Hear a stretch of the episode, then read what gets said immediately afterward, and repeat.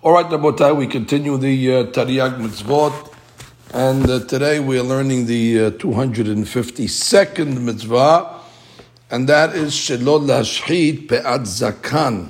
That's the law that we're not allowed to shave with a razor the different points of the beard. It's a negative commandment, it's in Parashat Kedoshim, source Pasuk Velo Tashchit Et Pe'at Zekanecha. Perek Yutet Pasuk Chaf Zayin.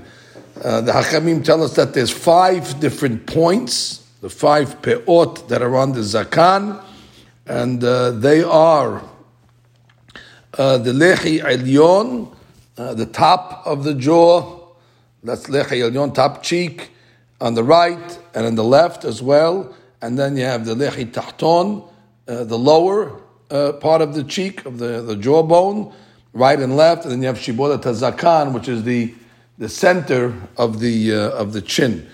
Each one of those points, uh, if one uh, shaves it off with a razor, is going to be hayav malkut. Again, the source of this mitzvah, larchi kol inyan avodah zara.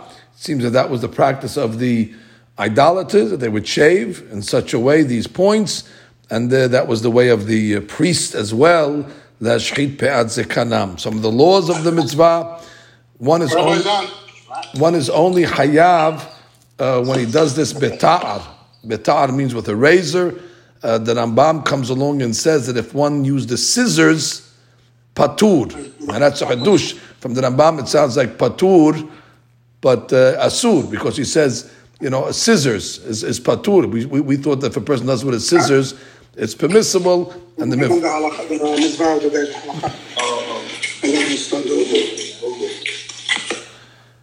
and the uh, the Rambam holds that uh, it's referring to uh, a misparaim ke'en ta'ar, that it's a it's a scissors that's like a razor, but if a person would use just the regular scissors itself, since it's not close, it could be it's permissible. This law applies Bechol makom in all places at all times. It applies only to males, not to females. And even if uh, a lady uh, shaved the beard of a man, she will be uh, petura.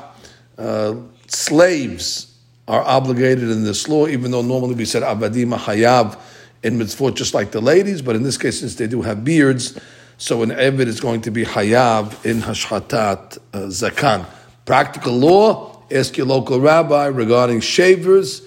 Uh, you know, some of the shavers can pose a problem, being that they cut like a razor, and therefore, you know, a person can shave with an electric, electric razor every day.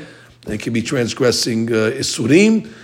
So again, one would have to ask their local rabbi to know which shavers are actually permissible and which are, are not. It goes without saying that a regular razor like you know the uh, the Gillette uh, Atra razors that the people use with the shaving cream. Clearly, that would be forbidden under all uh, circumstances.